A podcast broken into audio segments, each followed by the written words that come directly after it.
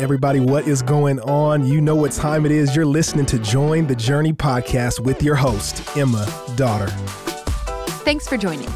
What do you typically do when you encounter verses that don't make sense? More often than not, I think our tendency is to just skip them. In today's Devo, Terrell reminds us that Jesus understands our trials, our suffering, and our pain. He isn't a stranger to deep agony. Our own challenges and agony can overwhelm us, but God's always there.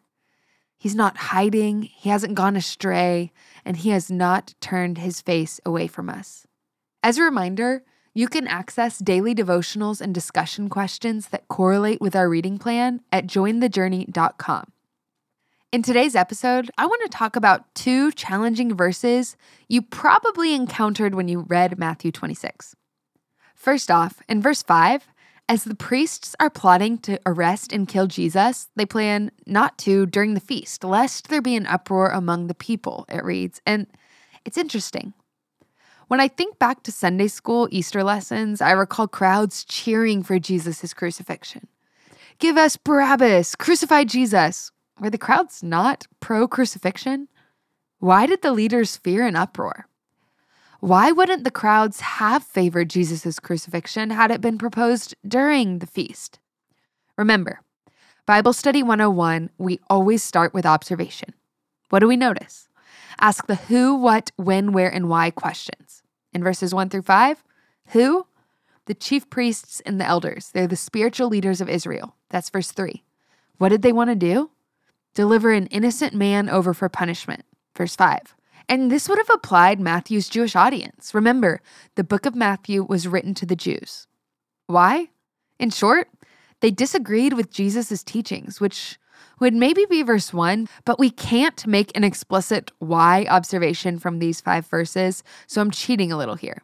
But nevertheless, where were the spiritual leaders at this time? In the palace of the high priest. That's verse 3, the place where justice should be most strongly upheld.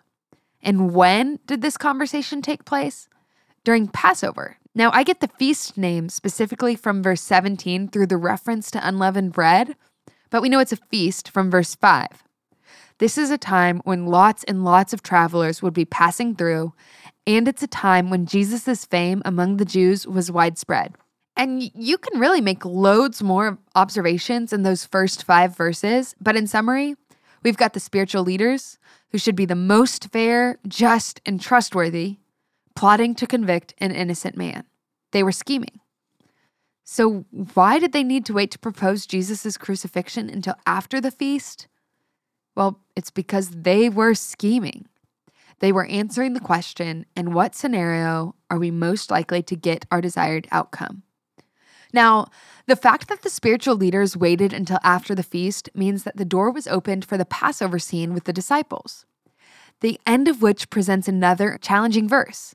If, as Jesus says in verse 24, the Son of Man would go as it was written of him, why then was Judas held accountable for betraying Jesus? I mean, Jesus said it would have been better for that man if he had not been born. If this had been God's plan all along, is it really fair for Judas to be held accountable? I mean, did he have a choice? This passage is a really clear example of the tension that runs between God's sovereignty and man's free will. Side by side, how do we make sense of them?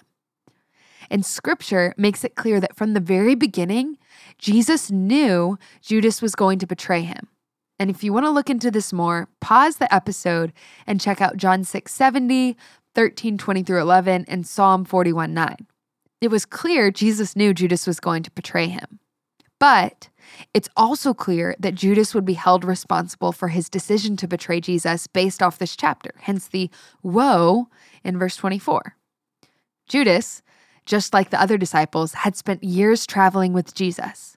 He saw what they saw, heard his teaching live. But just like every one of us, Judas had to make a decision. Do I believe he is the Son of God? Am I on his team? Do I want to align myself with him? Am I willing to lose everything to follow him? Now, there's a reality that in a salvific sense, we can say yes, but then in a moment deny Jesus. Peter's a really clear example of this. He denied Jesus three times, but it's clear he repented as he went on to strengthen his brothers. And you can study this further by pausing the episode and looking at Luke 22, 31 through 34, and Acts chapter 2. But the difference is, in Judas's case, he could have repented, begged Jesus for forgiveness, grieved his sin, but he didn't. As we'll see in tomorrow's reading, while he was overcome by remorse for his decision, we don't see repentance. There's a difference between remorse and repentance. Remorse says, I don't like how this decision made me feel, whereas repentance says, I want to make amends with the one I offended. And ultimately, the expression, better if he had not been born, signals Judas must have made a choice with eternal consequences.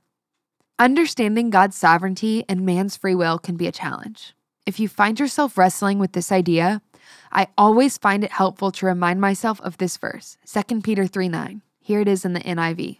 Verse 9 The Lord is not slow in keeping his promise, as some understand slowness. Instead, he is patient with you, not wishing anyone to perish, but for everyone to come to repentance. We can't always understand God's ways, but we can take comfort in knowing his heart is good. And I'm so glad we're on this journey together.